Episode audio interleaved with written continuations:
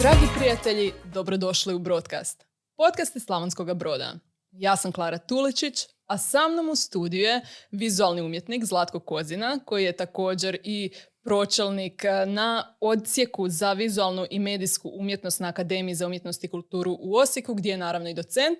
Pa evo, Zlatko, dobrodošao. Hvala na pozivu. Eh, danas ćemo zapravo vidjeti nekakav vaš put u životu, ali možda i razmišljanja i također kakve su nove generacije umjetnika s obzirom na to da ste tamo eh, povezani s, s mladim ljudima zapravo od 20, 19, 18 i u, u tim godinama, dakle, ali također da vidimo e, možda, zapravo možda bi ovako započela. Vidjela sam neke vaše izložbe i tako dalje, pa bi e, možda rekla prvo kako ja percipiram uh, vašu umjetnost, ono što sam do sada shvatila, pa da nam vi objasnite iz svoje perspektive je li to uistinu tako i što sam propustila, a onda se možemo, onda možemo se vratiti na početak i vidjeti kako ste došli do toga.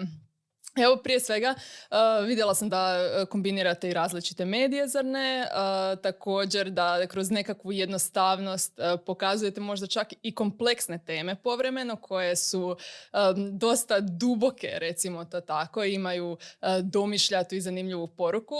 To ko, ko možda zapravo većina ljudi vjerojatno ne zna točno o čemu govorim, zato će morat posjetiti vaše sljedeće izložbe. Ali svakako mi se čini da, da svaki zapravo radi ima tu nekakvu e, domišljatu poruku i baš u, tu, u toj jednostavnosti što sam govorila, um, djeluje mi kao da nekako bi, kako bi rekla, ja sad osjećam se kao na ispitu, onako, u, u toj jednostavnosti uh, tako široke i velike uh, poruke koje se pošalju, mislim da je još teže poslati kada, se, kada ima manje nego kada ima više, kada ima, ne znam, uh, hrpa boja, recimo, ne znam, crvena, crna koja recimo prikazuju nekakve možda snažne emocije, bijesa, gnjevi, boli i tako dalje, za razliku od recimo jedne crne linije i crnog uh, pravokutnika, na primjer. Mhm. Ok, sad sam ušla u detalje, e, pa dajte mi recite što sam pogodila, što sam propustila. Pa, dosta si pogodila, posebice onaj dio kad si govorila da slika izgleda jednostavno, a te, rekla si, tebi se pričinila kao da je duboka. Ja vjerujem da je.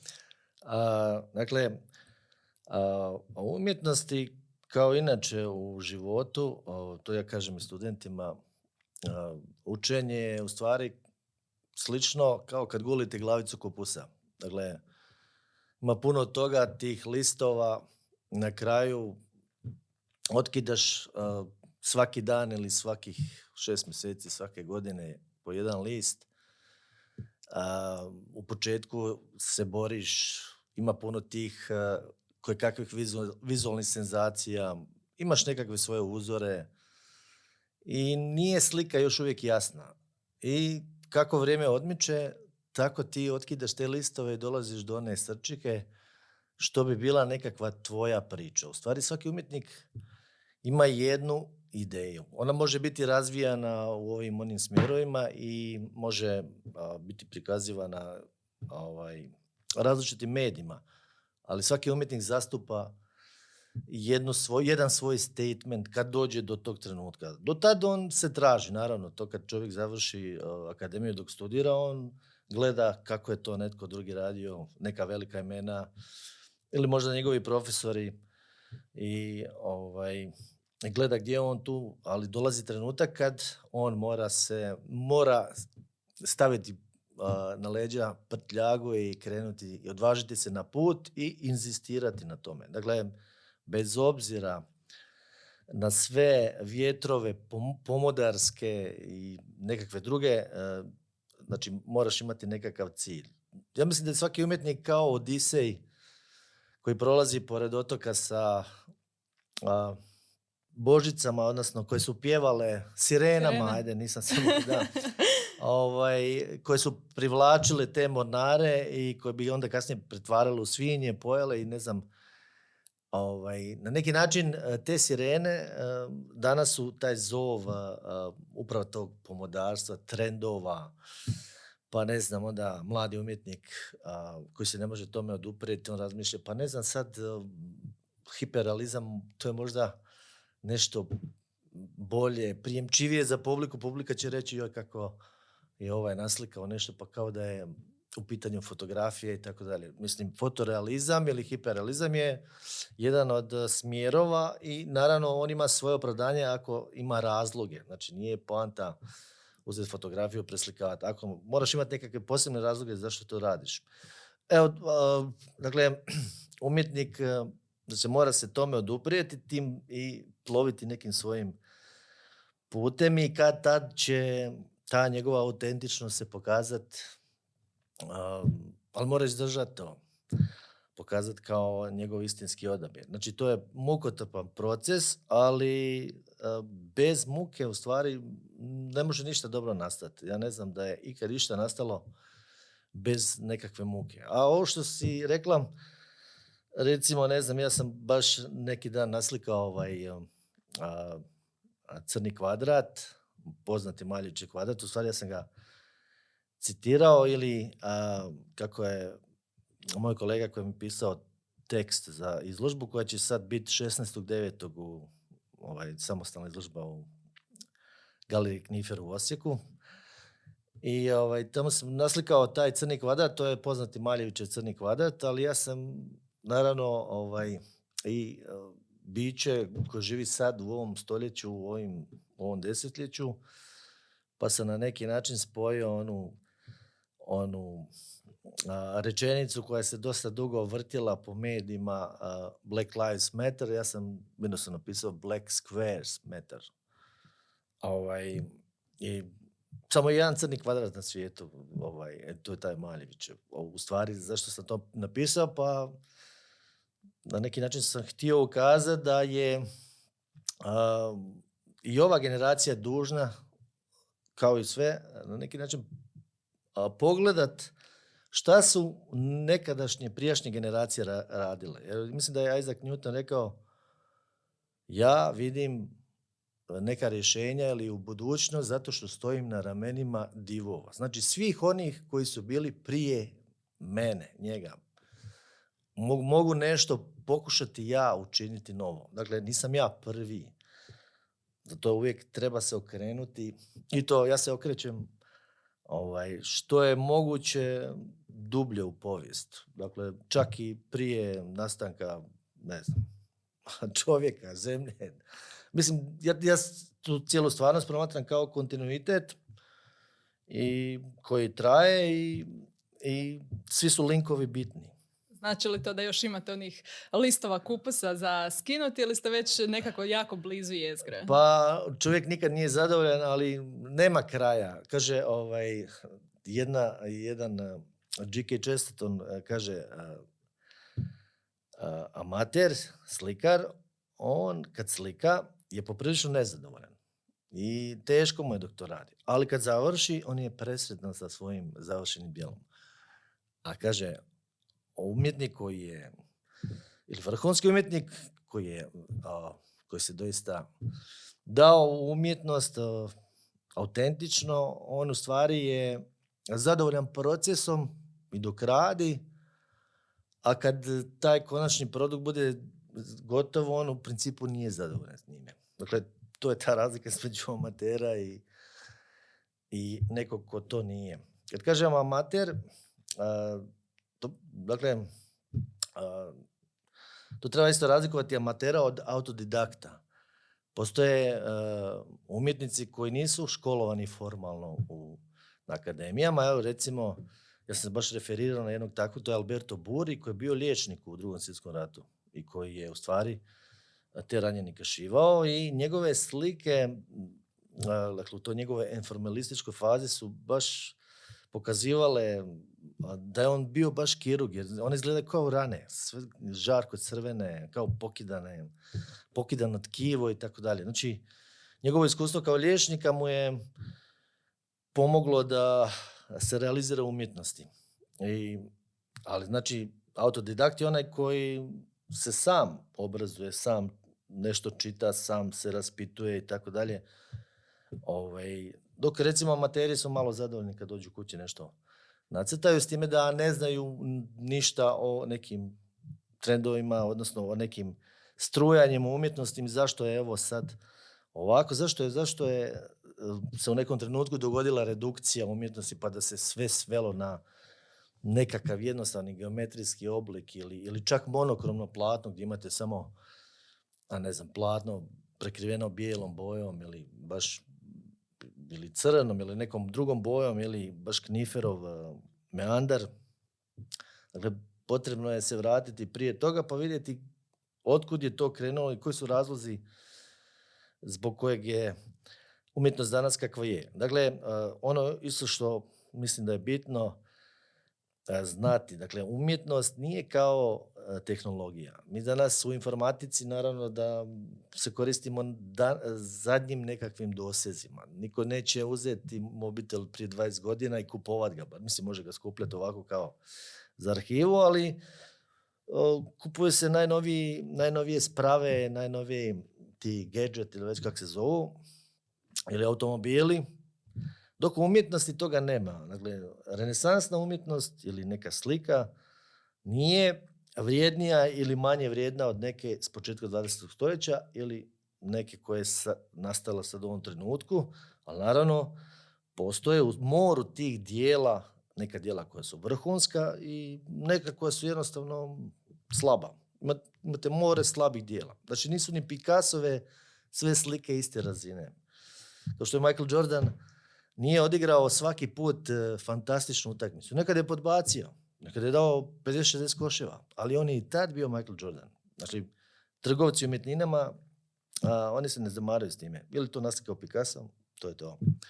Ali recimo ja kao slikar ću reći, vidiš, ovo ti nije dobra utakmica, mislim ta slikarska, ili jednostavno to odradio onako, znači razlika je, znači nije to ne postoji kontinuitet. Pa nijedan čovjek ne može imati kontinuitet e, u čemu god da radi, ovaj, da bude jednako raspoložen za bilo što da radi. Apsolutno, pa da odemo u trgovinu, nećemo dan kad smo loše pa da, volje pozdraviti jednako energično, da. Ali to me i podsjetilo ovako kada kažete um, da ne može svako jednako i da ima dosta i loših dijela kao što ima i dobrih dijela, ali mislim da ljudi često možda ne prepoznaju um, vrijednost recimo suvremene umjetnosti. Jel ima neki savjet ili nešto kako mi možemo uopće shvatiti koja je vrijednost, zašto je nešto... Uh, dakle, ovako, uh, sviđa mi se jedna, opet ću spomenuti G.K. Chesterton na koji je rekao mislim da je to doista istinita tvrdnja. Dakle, umjetnici, dakle, kada proizvode svoje umjetničko dijelo, oni u stvari, bilo koje umjetnike, ne samo likovni, nego to vredi i za književnike i za, i za sve druge vrste umjetnika. Dakle, oni uvijek govore ljudima ono što svi znaju. Dakle, umjetnost se bavi stvarima koje svi znaju, ali ih sami ne mogu artikulirati. Sami ne bi došli, ne bi mogli doći na tu ideju. Dakle, umjetnost se ne bavi e, stvarima koje, za koje nije nikad niko čuo. Evo recimo, e, kad gledate sliku, evo, iz antičke Grčke, Minotauri tezi, tamo imate recimo nekog čovjeka koji ima tijelo čovjek, e, neko biće koji ima tijelo čovjeka koje ima glavu bika i nekog tezeja koji je ovaj, s mačem došao ubiti Minotaura koji živi, kao što znamo, u labirintu. E sad, e, znači to je jednostavna slika, sad nekom može reći lijepo nacrtano, ili ne znam, nije, nekako mi je ovako ili ne znam. Da, to je opet ono, je li e, se sviđa jedan stil ili drugi? Ali sad idemo s druge strane. E sad, e, znači, to je kad je to bilo prije dvije po tisuće godina, recimo naslikano, i dolazimo u 20. stoljeće ili 21. I onda a, suvremena psihologija, gledajući tu sliku, kaže, vidiš, Minotaur je u stvari ono potisnuto nesvjesno. A, kako, od čeg živi Minotaur? Pa a, Atena, recimo, svake godine treba ovaj, žrtvovati sedam, sedam mladića i sedam djevojaka. To u stvari znači sedam dana i sedam noći. A to žrtvovanje je u stvari i hranjenje tog minotaura koje je podsvje, mračno, podsvjesno, nesvjesno, dakle, je u stvari uh, uh, nesuočavanje s onim nekim potisnutim strahovima i što se čovjek više na neki način odbija suočiti ili što je žešći u tom odbijanju, on u stvari hrani tog minotaura koji postaje sve veći i veći. E sad, dolazi teze to sve slikovito prikazano. koji u stvari je pacijent koji se odlučio suočiti sa svojim problemom. Ali ne može sam, treba psihološku pomoć, duhovnika, psihoterapeuta, prijatelja, koga god. I to je u ovoj priči Ariadna.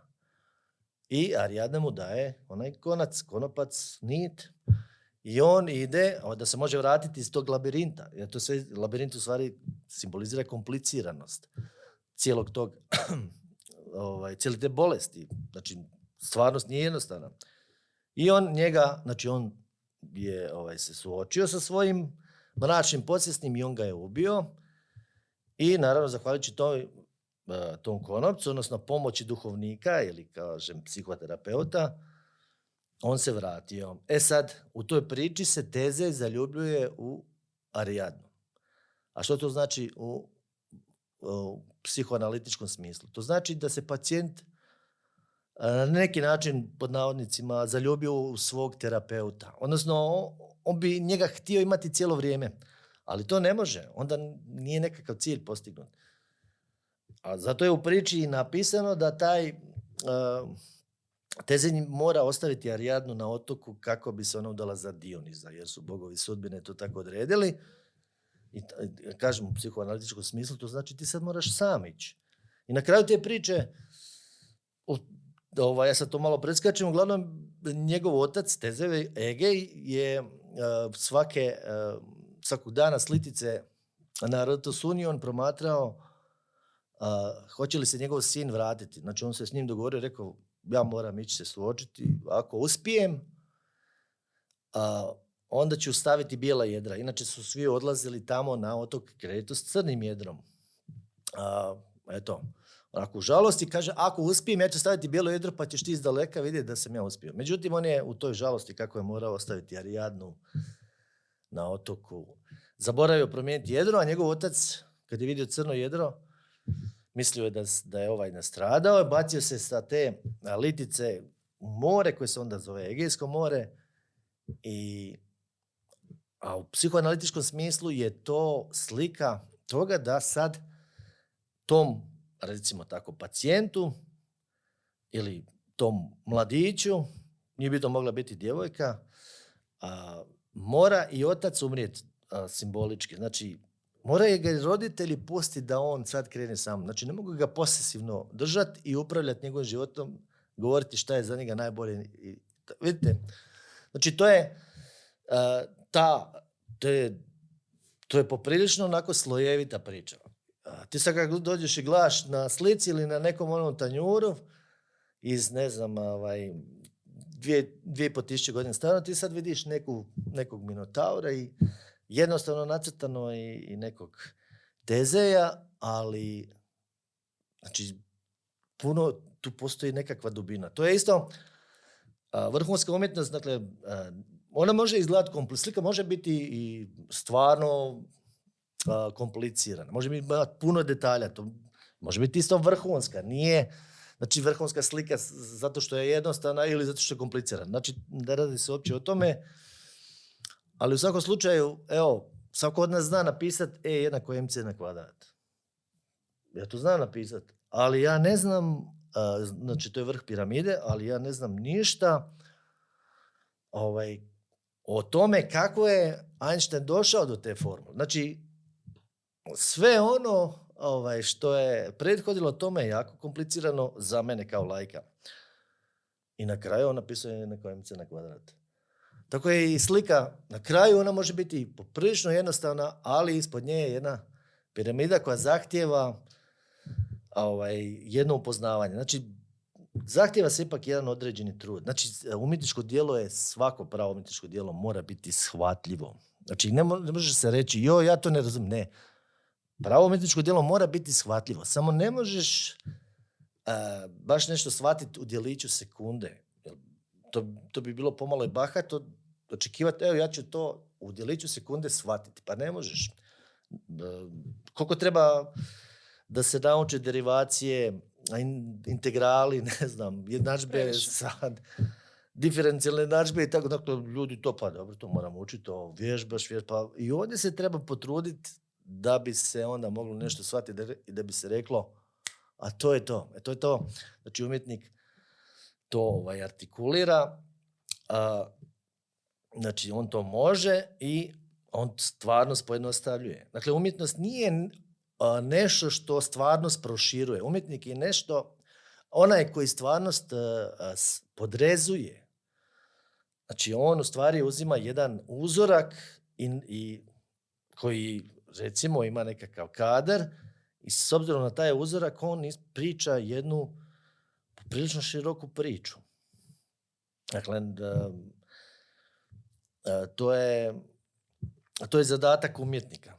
Dakle, njegov zadatak nije napraviti nešto neshvatljivo, to ne loše. Dakle, ako se ne može nešto shvatiti, onda je to loše. Dakle, umjetnost mora biti za sve ljude. Ako ona nije shvatljiva, onda se slobodno može reći da, je, da nije umjetničko djelo. Postoje umjetnička dijela, recimo, koja su ponekad kao, izgledaju tako kao da su namijenjena a, jednoj užoj publici.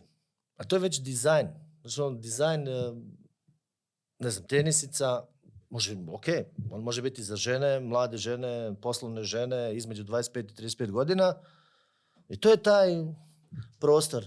I to je ta skupina. Ali umjetnost je a, nešto što govori svima. Znači i Eskimu, i Italijanu, i Hrvatu, i bilo kome. Dakle, ona ne može biti ograničena nikakvim granicama. Dakle, dizajn je drugo nešto. On je baš a, namijenjen da bi napravio produkt koji je za određenu skupinu ljudi. Znači, nešto što današnji klinci koriste, bilo da se radi o odje- odjeći, o mobitelima, znači, pa ne možeš ti to sad, to nije namijenjeno njihovim bakama.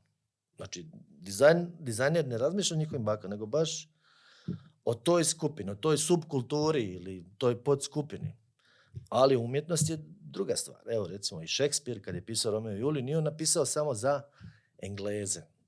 Evo, to je drevna priča a, koja, se, koja se i danas može razumjeti. Šta to imaš? Imaš ljubav, mržnju, imaš neke obitelji koje se koji se ne, ne podnose, imaš dvoje koji su se zaljubili i sve to ispada na kraju tragično. Takvih priča imamo i danas, bez obzira na tehniku, tehnologije i tako dalje. Ali znači, to su te drevne priče, jednostavne priče, opće ljudske i univerzalne. I umjetnost se time bavi. Sve ovo drugo je višak. A što vi, odnosno koje vi priče i poruke želite prenijeti svojom umjetnosti? Pa recimo a, nekakva moja niša, dakle ja sam, ono što sam rekao, ja sam pronašao nekakvu svoju nišu, nekakvu svoju ideju, je ta da sam ja u stvari umjetnik koji se bavi a, umjetnicima, odnosno njihovim umjetničkim namjerama. A, to bi se reklo jezikom policije internal affairs. Znači ja se kao policajac ne bavim kriminalcima, nego unutarnja kontrola. Dakle, policajci koji provjeravaju kolege svoje, da li a, obavljaju svoje zadaće ovaj, legalno i tako dalje. A To je naravno malo karikirano, ali ja ovaj, upravo na, na taj način na neki, a, i funkcioniram. Zato se ja to uvijek referiram na umjetnička djela. Evo recimo, um, primjerice Lucio Fontana je jedan talijanski moderni umjetnik, s 60. godina je rezo skalpelom platna. A, recimo povukao bi skalpelom tri crte ili ne znam koliko i, i onda ovaj, je u tom smislu stvorio jedan poseban odnos, mislim, jer slika je dvodimenzionalno um, umjetničko, dvodimenzionalno umjetničko djelo. Dakle, vi možete naslikati ne znam kako realistično šta god hoćete, ali to je ipak ne možete ući, ne možeš ući u, u, u taj krajolik. Znači, ovaj, to je privid. E, i onda kad je on zarezao, to znači sad, sad je po prvi puta je slika ima i tu treću dimenziju koja nije, bog zna kako velika, ali je treća dimenzija.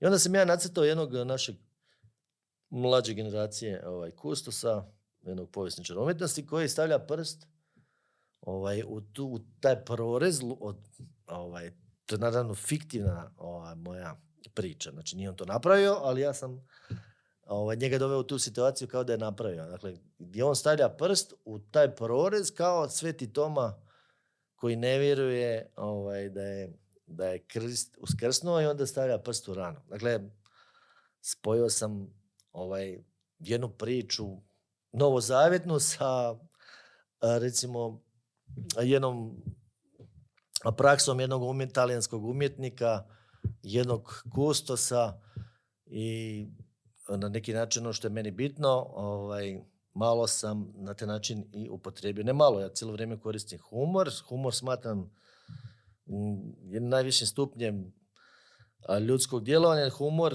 je a, nešto što... a, znači, sama etimologija riječi humor je tako da znači, potječe od ta, latinske riječi humus, to je znači zemlja,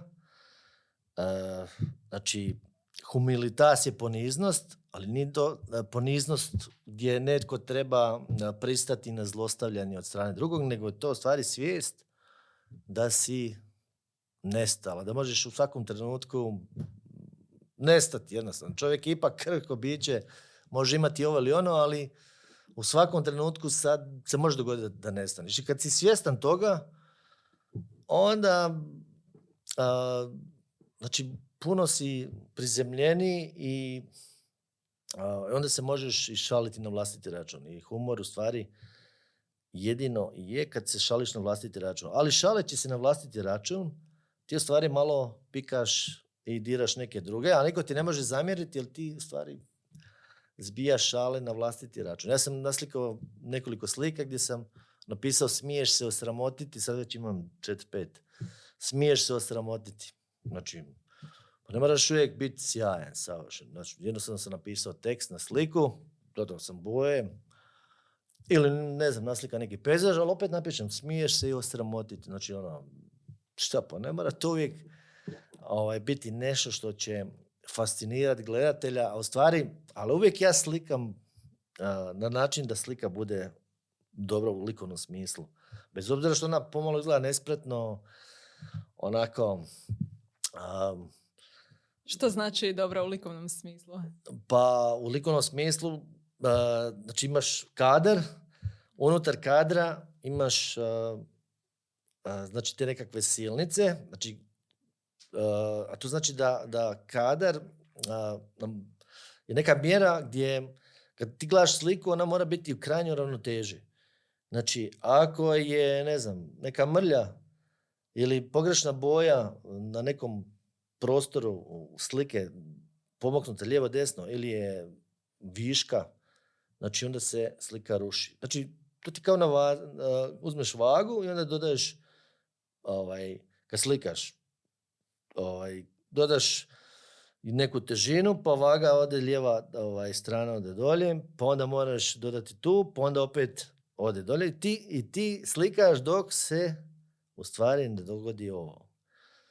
Znači ti sad, da do, čim si dodao ili, a, točku, kad dodaš točku neku, ti, si, a, ti moraš sve mijenjati.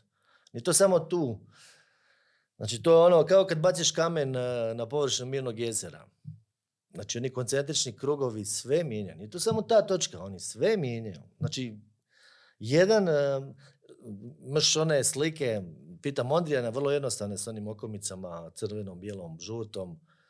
To je slaganje kule od karata. Znači ono, ajde složi kulu od karata. Znači mali pomak i sve se ruši. Ili je apsolutno sve teži ili ništa ne valja. Tu nema ovaj, iako čovjek bi rekao, pa, to svako zna. E, da, to je sasvim pogrešno.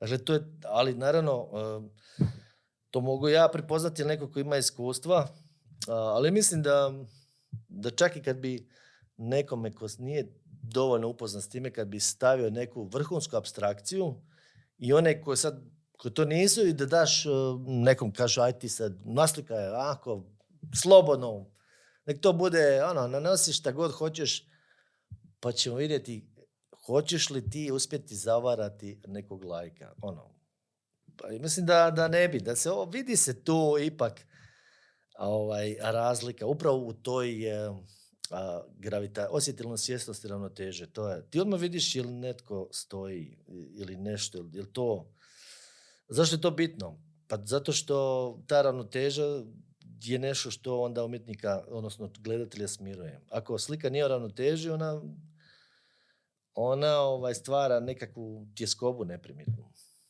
A, ovako ipak, e, bez obzira je li čovjek svjestan toga ili ne, slika ipak nešto odašilje. Kao i priroda, evo. Priroda ima, priroda je priroda, ali ona, znači, šalje svoje poruke. Ja ne moram biti biolog da bi uživao u prirodi. Znači, u Plitvičkim jezerima ili nekom planinskom, ne znam, prijevoju. Ja to mogu, bez obzira što ne znam ništa ni o ekološkim sustavima, ni ne znam o čemu, jednostavno zato što je sama priroda je, ona je u sebi autentična, ona nije ovaj, zato je priroda. A dok je kod umjetnosti već e, drugačije, znači tu može biti grešaka, ali ponekad i umjetnik uspije postići taj osjećaj sličan prirodi, da iako nije uvijek umjetnost, treba to reći, ona koja treba čovjeka smiriti, ponekad baš treba ga uznemiriti nekom porukom. Ta, tako može se reći da ali recimo, ali uvijek taj e, kadar mora biti ravnoteži. Bez obzira što možeš naslikati ne znam šta, ali mora biti ta ravnoteža slikarska. Ja to gledam, ja, ja u principu uvijek gledam abstraktno. Poslije gledam uh, je li nekakva figura, ili, ali uvijek gledam samo linije boje plohe površine. Ja samo to gledam. Ovaj, onako, to mi je profesionalna deformacija. Ja, dakle, evo, Šešir od Ivane Bilić Mažuranić, prvo vidim kao crnu plohu. Mhm. poslije ja gledam, ne znam ko je to, to me, to me ovaj, te kasnije zanima. Ali ja gledam to kao cjelovitost. Ali kako ste se uopće načeli onda u tome da predajete? Pa ja sam, znači, ja sam prvo u stvari bio student strojarskog fakulteta. Na drugoj godini sam odlučio to napustiti. U međuvremenu sam upoznao svoju suprugu Lidiju, tad mi nije bila supruga, i ona otišla studirati u Rijeku i ja sam rekao, idem ja, ovaj, ne znam, bavit ću se umjetnošću, ali eto, ona mi na neki način ovaj, bila potica da, da se i upišem. I, ovaj, i tamo sam završio, vratili smo se u Brod i tu sam počeo raditi u klasičnoj gimnaziji i u Donjem Andrijevcima osnovnoj školi i onda sam poslije iz Donje Andrijevaca, jer sam radio dvije škole, prešao u gimnaziju Matije Mesić, pola radnog vremena, pola u klasično je. Radio sam i jedan dio i u tehničkoj povijesti umjetnosti za tehni, građevinske tehničare, odnosno arhitektonske, kako se danas zove. I meni je u stvari uvijek ležalo to predavanje, taj govor. Ja sam to volio. Čak mi je, ja sam više za, za rad sa starim, mislim da ovaj, radio sam i osnovno škole, ali nekako mi više leži upravo ovaj, te starije generacije, ali njima onda ja to objašnjavam, govorim, dok ovdje recimo više se moraš angažirati oko nekih njihovih uradaka, iako da kako ja ovaj, bavim se i baš proučavanjem dječjih crteža, ali, ovaj, ali kažem, eh, zanimljivije mi je to predavati upravo, eh, ja sam osjećao svaki put kad bi predavao o bilo kojoj temi, je li to predromaničko slikarstvo, eh, je li to spiljska umjetnost, je li to abstraktna umjetnost 20. stoljeća, šta god, ili urbanizam, eh, ja sam smatrao da ja vršim na neki način jedan oblik performansa. Znači, kao što neki umjetnik izloži neke svoje radove i sad čeka da publika to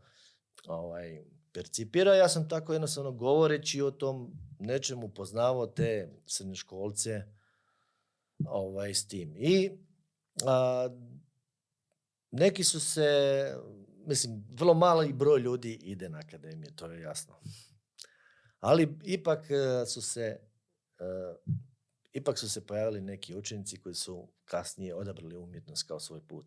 Čak i jedan liječnik koji je, da on je specijalist urologije, ali je on, on je ovaj, meni jednom pričao da kad sam ja mijenjao profesora Stajića tamo u gimnaziji i baš je tema bila konceptualna umjetnost, da je njemu to nekako rezoniralo, to što sam ja govorio, ja se ne sjećam što sam govorio, ali nikad čovjek ne zna a, kako njegove riječi zvuče. Ovaj, sjetim se i one arapske poslovice, ovaj, gospodar si riječi koji nisi izgovorio, a rob onih koji si izgovorio. Dakle, a, vjerojatno sam puno puta rekao nešto što, šta znam, što je bilo i nejasno možda u tom trenutku, ali, ali uvijek sam htio učenicima predočiti taj svijet. Smatrao sam da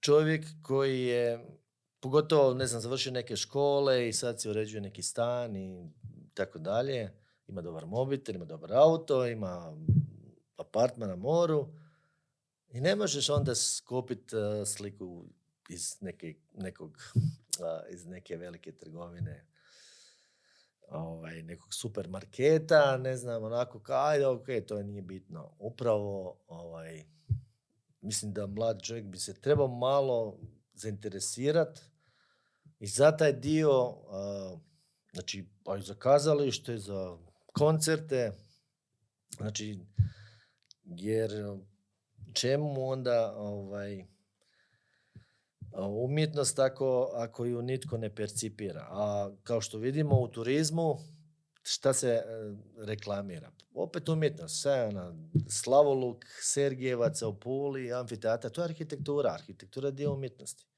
Znači opet prodaješ i reklamiraš umjetnost. A, ako imaš, pogotovo evo Italija, ne znam, odeš u, u Rim, Veneciju, Firencu i šta, ideš e, u Rimu, u Vatikanskim muzejima, gledaš e, Michelangelov onaj strop i one sve slike.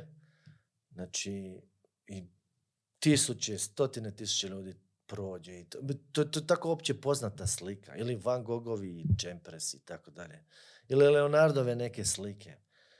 E, kad ja kažem, kad sam ja govorio o svojim kolegama ovaj, u zbornici, evo, ko sad zna, neko kaže najvažnije je, ne znam, ovaj, neki predmet, ali ko će doći iz Japana pogledati sad u Italiju rukopis nekog filologa u Italiji, on će doći gledati Leonardove slike, Michelangelove skulpture i tako dalje. E, dakle, ne, ne govorim je da je to važnije, ali hoću reći Univerzalnije da. možda. I problem je uh, u našem školstvu, ja, ja predajem inače u, na akademiji metodiku likovne kulture i teoriju prostora.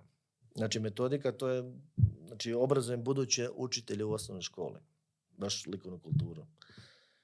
I u, u mnogim istraživanjima, odnosno nije to nikakva tajna, se stvaraju korelacije sa BDP-om neke zemlje i brojem sati likovne kulture u određenoj zemlji. I bogate zemlje, ove napredne zapadne zemlje, imaju puno više likovne kulture, vizualne kulture, kako god to zvali i kako god to oni ovaj, provodili na nastavi, ne mora to biti, dakle svako, svako ima nekakav svoj program, negdje je to uključeno sasvim drugačije. I na neki način ovaj, to ipak potvrđuje i e, jednu sklonost ka, odnosno misao o, vizualnosti kao nešto što je bitno, što određuje neku zemlju. Dakle, dok sve ove siromašnije zemlje imaju puno manje sati likovne kulture. To ne može biti slučajno. Evo, recimo u Engleskoj imaš četiri sata likovne kulture, kod nas imaš jedan dan e, ili u Francuskoj, tako dalje. Ali zato oni imaju te neke velike slikare. Muze Louvre, mislim, zaradi od turizma, možda kao cijela naša obala. Znači, tako da... Mislim da Pariz zaradi sam više nego cijela Hrvatska i to dosta više, tako da, možda... Ma da, ali kažem, evo, Louvre zaradi nekakve milijunske iznose, ovaj, samo jedna zgrada, mhm. koja ima, eto, eto, oni imaju naravno tu moralizu, imaju još more super kvalitetni, vrhunski, antologijski remek dijela, ovaj, ali Da li kako su ta remek dijela posložena izgleda kao sama umjetnost Da, praktički? sve je, ovaj, znači i arhitektura je bitna, i urbanizam i sve, dakle, to je, to je, ovaj, znači, sasvim jedan drugačiji način razmišljanja, evo, znači ljudi nisu svjesni, znači ja kažem, evo, volim auto, volim ovaj, ovaj model i tako da, ali to je likovni umjetnik ob- oblikovao, znači dizajner je likovni umjetnik, znači on je njega oblikovao, on je bio prvo neka crta na papiru, pa je onda ga napravio kao kipar u glini u prirodnoj veličini, pa je onda pa su dodavali, oduzimali i tako dalje. Znači, ta linija koja se tebi sviđa, te karoserije, to je bio crtež. Znači, e, svaka čast inženjerima strojarstva, informatike koji će unijeti elektroniku, napraviti motor koji vozi brzo i tako sve, ali ako on vizualno nije prihvatljiv, a, badava od svih tih a, a, mogućnosti od strane tog automobila. Znači on ipak, znači njegova školjka ipak mora biti, to je kotrljajuća skulptura, kako bi rekli futuristi. On mora biti primamljiv, prijemčiv, prihvatljiv. Dakle, a to ne radi matematičar, niti inženjer strojarstva. Bilo koji predmet, evo mobitel, televizor, kauč, sve je bilo nekad crta na papiru. Ili sad po novom na zaslonu. Oblik.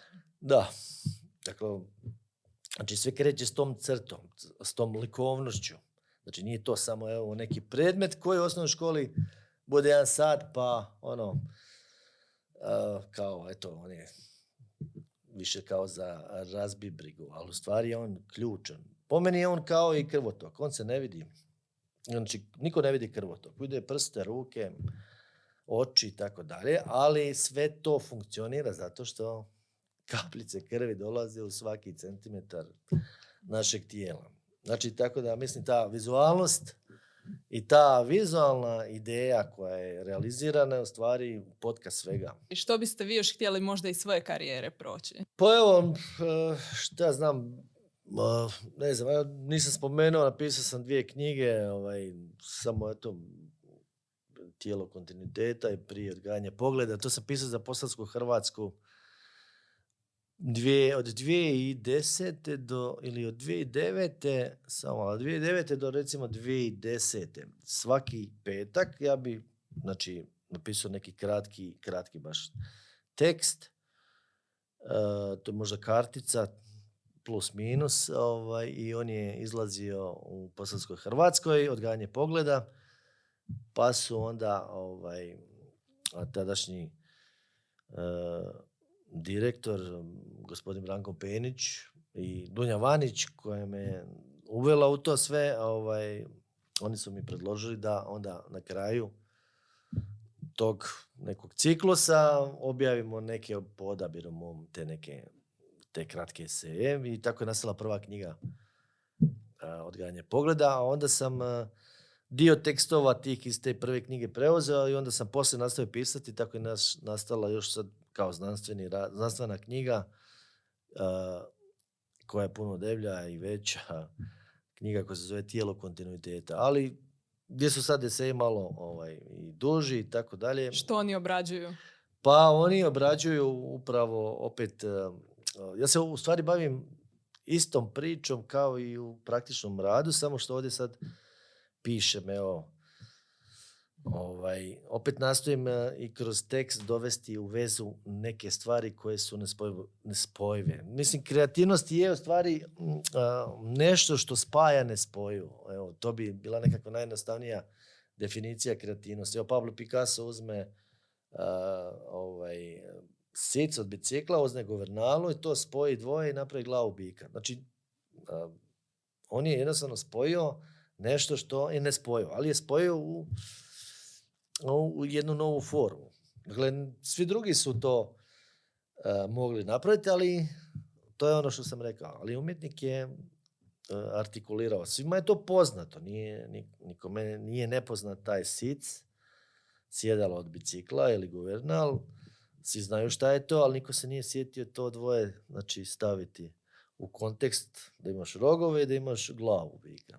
Da, ili čak nešto još jednostavnije pod navodnicima, poput uh, dušama i s onim, uh, kak se zove, fontane, ali tako da, evo, ready made dakle, i tako. Da, poslije su ljudi, e, naravno, radili nekakve svoje ready made ali to je stvari jedan je taj ready made e, i e, i možemo mi reći može svako to napraviti. Da, ali recimo da, to dijelo je proglašeno za najutjecajnije.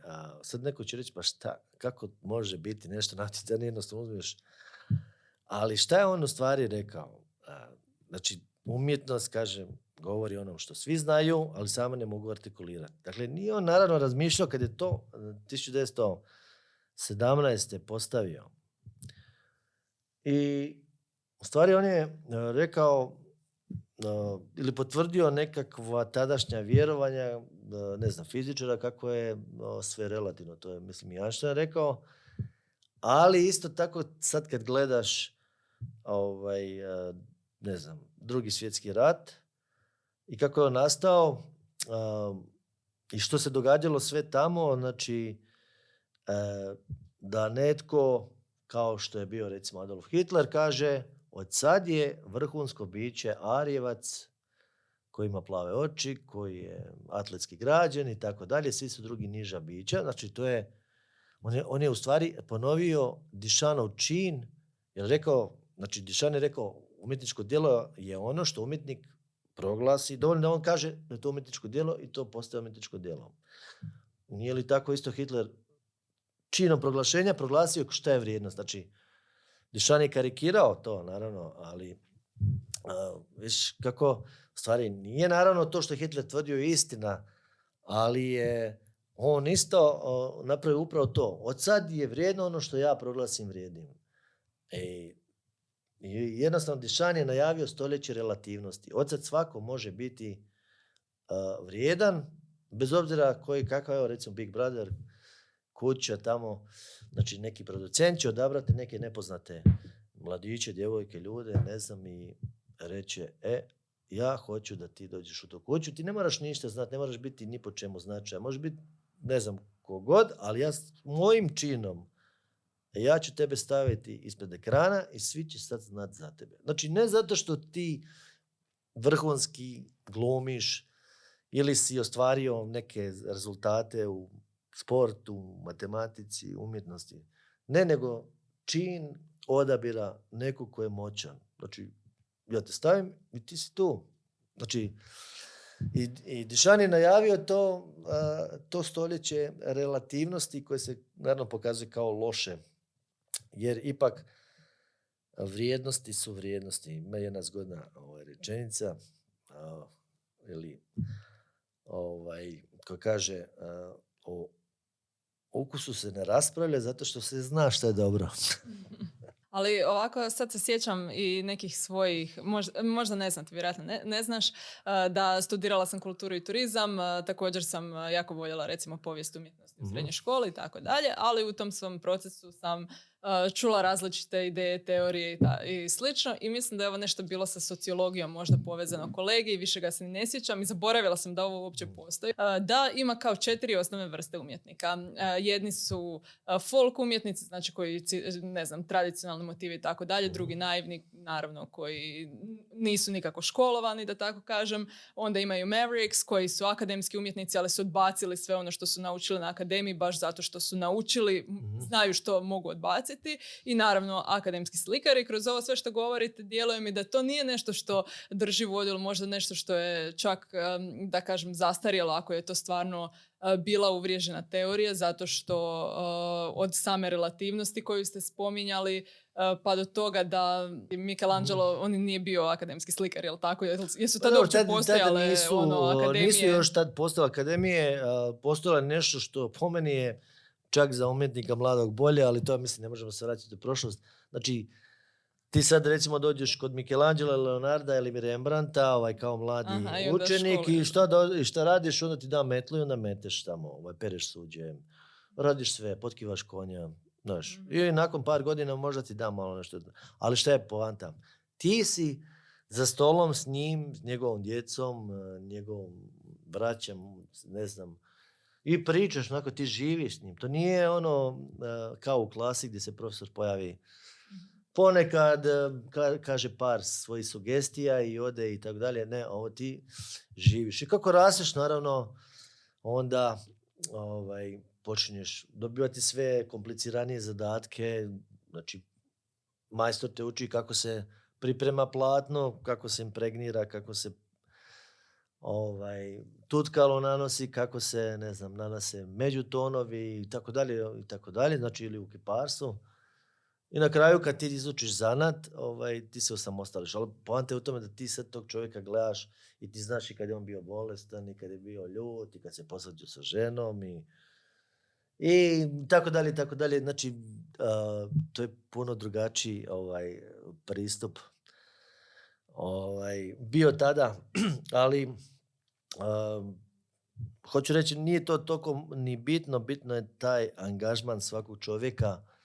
Znači, čovjek e, se mora potruditi sam ne bi li e, dosegnuo neku razinu u nečemu. Znači, nitko nije išao na fakultet za pisa, ne postoji fakultet za pisa. A imaš e, puno pisaca koji su, ne znam, završili čak medicinu, evo, ne znam, misli Čehov, pa i Bulgakov, oni su liječnici. A, ali su se proslavili kao pisci, tako dalje. Znači, a, znači, ali kako, kako, kako je došlo do toga? Pa znači da je čitao puno, pa je rekao, pa možda ja mogu nešto napisati. Ali uglavnom, moraš puno čitati, moraš puno raditi. Bez, bez rada, a, truda, nema rezultata. Dakle, nekome i nečiji uspjeh u sportu može izgledati, evo, ne znam, kao nekakva sretna okolnost, ali niko ne vidi te mukotrpne treninge. Da, o tome bilo smo koji imali. uspjeh, evo sad isto recimo, ne znam, ljudi se dive ne, ne znam, Mati Rimcu, njegovom, ne, njegovoj neveri i tako dalje, ali, ali niko ne gleda sve one procese koji su doveli do toga. Bez- Znači, a, mislim, nekome, evo, neko može reći on je imao, ne znam, potporu, ovu, ono, pa evo sad, sad da mnogima daš 5 milijuna eura, da kažu, ajde ti sad imaš novac da napraviš sličan produkt, mora biti auto. Pa ljudi bi rekli, pa ne znam, ja ću se kupiti ovaj, ne znam, apartman, pa ću iznajmljivati. To je ono kao kad ljudi Tako da, ček pod pogode pa za to pet godina su na ulici praktički jer ne znaju... Da, to je, e, to je baš upravo ta činjenica. Znači, ja mislim da je najvažnije upravo taj neki trud, ali koji ti pričinja zadovoljstvo. I onda mora biti neki rezultata, kao, evo, Dražen Petrović je prvo volio košarku, a obožavao je košarku. A Onda, a sve drugo je posljedica te njegove ljubavi. Znači da je on odmah kao dijete rekao, e, igrat ću košarku jer ako budem bio dobar, onda će me uzeti Real Madrid pa će mi oni ovaj, dati ugovor. Tak, nema to ništa od toga. Dakle, um, moraš, moraš, moraš biti, uh, pogotovo u umjetnosti, moraš se odmah pomiriti da ti, dakle, može ti se posrećiti, ti možeš čak i uspjeti na tržištu. U svijetu postoji tržište uh, koje nije kao u sportu povezano s ovim e, manjim sredinama kao što je naše, ali, ali postoji tržište gdje neko ko je vrhunski, ako dođe u doticaj sa pravim galerijama, muzejima, ako, ako mu se to otvori, ako ima sreće i ako na neki način samo isprovocira, može isto tako od toga živjeti. Ovaj, tako da je sve otvoreno. A što biste onda a, za kraj možda preporučili novim generacijama umjetnika koji nadamo se da će živjeti od toga? Pa evo, e, pa ja bi preporučio da svi, dakle bili oni umjetnici ili ne u budućnosti, da što više razmišljaju vlastitom glavom. Dakle, da mi danas imamo primjerice te nekakve, barem kod nas u Hrvatskoj imamo uvijek nekakve suprotstavljene strane. Ovaj, bilo po, po bilo kojem pitanju. Pa preporučujem mladim ljudima da ne donose svoj sud ni o čemu prije nego što pozorno saslušaju jednu i drugu stranu, odnosno pročitaju već ako su, znači imaju taj kapacitet školovanja, pročitaju neku literaturu koju zastupa lijeva strana, pročitaš i literaturu koja zastupa desna strana. Dakle, to lijevo desno u kontekstu suprotstavljenosti, ne u političkom smislu. I onda ćeš, u sredini će ti se onda javiti nekakve iskre, ti ćeš onda doći stvari do nekakvog svog vlastitog suda. Dakle, nemoj se opredeljivati po nekom automatizmu za bilo što. Dakle, sve provjeravaj. Uh, strpljivo i kako god te ovaj, to onako činilo nervoznim, ipak izdrži kao Odisej koji je prošao pored, pored sirena koje su ga zvale. To je onda neka um, poruka koju možemo zapravo svi primijeniti, ne samo umjetnici, ali svakako uh, kao umjetnost koja bi možda trebala imati nekakvu um, društvenu ulogu skoro, uh, sva, na, možda najviše čak primjenjivo na umjetnike. Dakle. Tako je, da.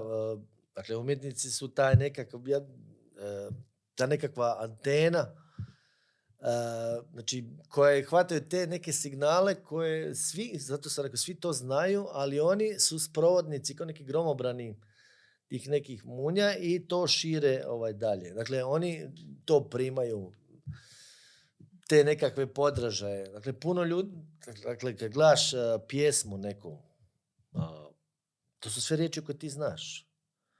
Za neke najpoznatije pjesme, ne znam, Tadjanovićeve, Cesarićeve, znači, nisu to nepoznate riječi. Ali on ih je to složio, tih nekoliko riječi, i složio u nešto. Ili Ivana Belić Mažuranić je složila sve poznate riječi, nema nepoznatih riječi. U priču. Dakle, ona je to znala artikulirati. Znači, ali svi znaju za te riječi. Ali nisu mogli oni napisati tu rečenicu. Dakle, a, to je ono što umjetnik radi ukazuje na ono što svi znaju, ali sami ne mogu artikulirati, sami ne mogu doći do toga. Kao puno, puno tih stvari je evo, umjetnosti pokazano. Recimo u Louvru kad smo spomenuli Nikah sa samotrake. Na početku je skulptura helenistička gdje, gdje imaš znači, božicu. Znači ostao je tijelo je ostalo, bez uh, ruke su ovaj, otpale i glava, ostale su samo krila i tijelo. I to je Božica Nika. Nika je Božica pobjede. I onda sad kad gledaš to krila i to tijelo, ne znam ako si to vidjela, ovaj, i to je bila inspiracija za, mislim, Caroline Davidson, koja će kasnije to malo kao ono kupus. I evo ga znak Nike, onaj, upravo zahvaljujući tom da je ta skulptura imala ruke, možda ne bi nikad palo na pamet. Ali zahvaljujući toj zadnjoj srednoj okolnosti, ona je ipak ovaj, tu vidjela taj oblik, reducirala, izbacila sve, to, to je dizajn. I kako je to Božica pobjede, a taj najkov znak izgleda kao sablja, ona reže, ona je dinamična, dakle ne može biti simbol pobjede kvadrat. On je statičan. Mhm. Ali recimo taj oblik, on je baš sportski. I da je recimo ta ista Božica, da sve isto bilo, ali da se zvala Perzefona, opet se propada. Jel, pazi, no, kako ćeš ono, sportska marka Perzefona, ne znam, ali Nika, Nike, to je već dovoljno kratko, dovoljno arhaično, može se prebaciti u moderno, znači mora se poklopiti puno to stvari. Ali kažem, svi su prolazili stotinama godina kraj skulpture ili desetljećima, ali niko nije vidio da bi to mogla biti, da bi to moglo biti na kraju nekakav znak. Znači, umjetnik je taj koji je to vidio. A to me zapravo podsjeća ovako kroz cijeli razgovor. E, puno mi je stvari palo na pamet e, o kojima ćemo možda jednom e, drugom prilikom doći, ali pale su mi na pamet neke knjige ovako što se tiče nekih stručnih umjetničkih. Mislim da je možda teško puno ljudi razumjeti to, pogotovo ako se ne razumije toliko, ali knjige koje mogu razumjeti su Shoe Dog od Phil Knighta, osnivača baš Nike, u kojem se ispominje taj dio kako su došli do imena, do logotipa, koje su sve muke prošle da bi uopće mm, napravili taj brand o čemu ste govorili da ne vidi se sve, svi ti slojevi, nego vidimo onaj završni sjajni proizvod. Ne vidimo E jednako MC na kvadrat, a kako je došlo? A joj, kako je došlo. A, na kraju je vrlo jednostavan taj oblik, pa mislim, svako to zna čak i precrtat, ali, ali kako je došlo, koliko je tog bilo odbacivanja, prepravljanja, pa i usmjerenja, mislim, on je u stvari sasvim drugom a, i sve, e, tako da treba puno, puno a, proći vremena, puno crteža da bi se iskristalizirao jedan logo koji će biti opće prepoznatljiv širom svijeta. Kao, evo, ja sam taj uzeo, ali to može I to biti je, e, Apple, može biti, ne znam, ovaj, bilo što, nešto što čim ti, ti odmah znaš i taj simbol, on predstavlja znači, sve moguće deklaracije tog proizvoda. Ne trebaš ti čitati koliko ima ovog ili onoga materijala. ovak- Znači, taj znak je potpis koji stoji iza sve proizvodnje. Znači, to u Hrvatskoj mi često uh, smatramo da je logo nešto što treba simbolizirati. Jabuka ne simbolizira računalo, ali ga identificira u ovom slučaju Da. kao i jedna kvačica Da. identificira sportsku obuću i odjeću, na primjer. Da, tako je. Dakle, nije to simbol, pa eto može to bez tog. Ne, ne može. Onaj, um, bilo koji prepoznatljiv znak, čim vidiš, uh, svi znaju, čim vidiš, svi znaju šta je to. Znači, to je, zato ja smatram, evo recimo, likovnost je naš hrvatski dres, ovaj, kad mi nastupamo ovaj, na nogometu, pa i u drugim sportovima, to, je ta, to je sredna okolnost, ti kvadratići crveno-bijeli. E, i svi, to je vrlo jednostavno, ali svi znaju da je to Hrvatska. Baš zahvaljujući tome. Da, mi imamo kojim slučajem samo, ne znam, neki dres crveni, plavi, koji već, bijeli. Kao što većina dresova da, jesu. da. Ovaj, ne znam, ko bi se toga sjetio, neke hrvatske. Ali ti kvadratići, čim vide tu, tu šahoncu, te kvadratići, odmah znaju, je, jednako znaju za taj dres kao i za brazilski koji je prepoznatljiv sa žutim, žutom to majicom, plavim hlačicama ili argentinski s onim plavim crtama i crnim ili bijelim gaćama. A, ovaj, ali tako odmah znaju, dok ovi plavi, ne znam, francuzi, škoti imaju slične, ovaj, ne znam, tamno plavi nekakva, nekakav dres, bijele gaće, dakle, mnogi imaju Generički. takve, Ma da. Ovaj, tako da je ovaj, to je ispalo kao sretna okolnost i ja vjerujem da mi nikad nećemo promijeniti to, jer eh, to ti je ono... Rušenje i građenje Ma iz sve, zna- da, a mislim, čim vidi, kogod vidi da ono u ognjenoj zemlji, zna da to Hrvatska. To, to je baš ispalo tako sretno. Ajmo onda sada ponoviti e, kada je izložba u Osijeku u galeriji Knifer. Pa, da, u Osijeku u galeriji Knifer eh, 16.9. to je petak. Izložba će se zvati, nosit će nas, naslov, naziv Suvremena umjetnost. A to je isto ovaj, jedan oblik, eh, dakle, sva moja se djela pomalo subverzivna. Dakle, sad će neko reći, pa št- kako, tako preopćenit naziv, pazi, suvremena umjetnost, šta ovo drugo nije, i tako dalje. Ali ja sam baš ovaj, a, slikajući, radeći, ono, mislim, i bila si, vidjela si te neke moje radove, e, mene tu kronologija ne zanima. Ja ne radim sad, ne znam, a, kao neki umjetnici ciklično, pa onda pa neko sad kaže, evo, u 30 kad imao 30 do 35 godina radio je pejzaže, pa je poslije prešao na abstrakciju i tako dalje. Kad se s tim onda je počeo raditi, e, ne znam, nešto.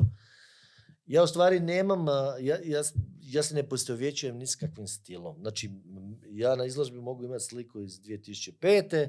i iz 2022. ako je prostor takav i konstelacija da, da to stavim. Znači, kod mene je svako to umjetničko djelo zasebno.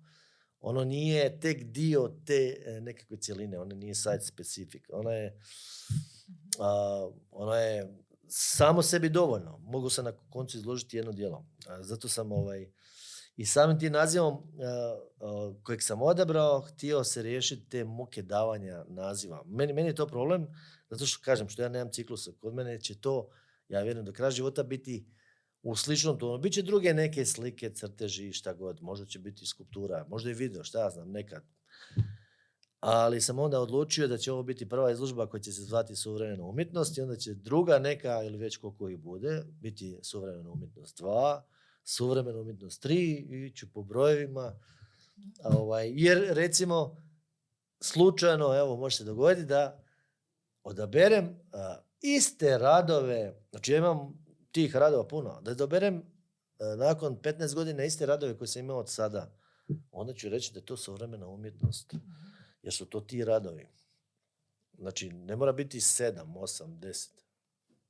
Nego sam, ali budući ja ni- nikad ne, nemam postavu iste radove, onda ću mijenjati brojke. Ali malo da isprovociram publiku. Eto, onda radujemo se suvremenoj umjetnosti jedan, ali i daljim umjetnostima koje dođu. Hvala vam, Zlatko, na sudjelovanju. Hvala vama na pozivu. Evo, Uvijek, sigurno sam da ćemo se još sresti.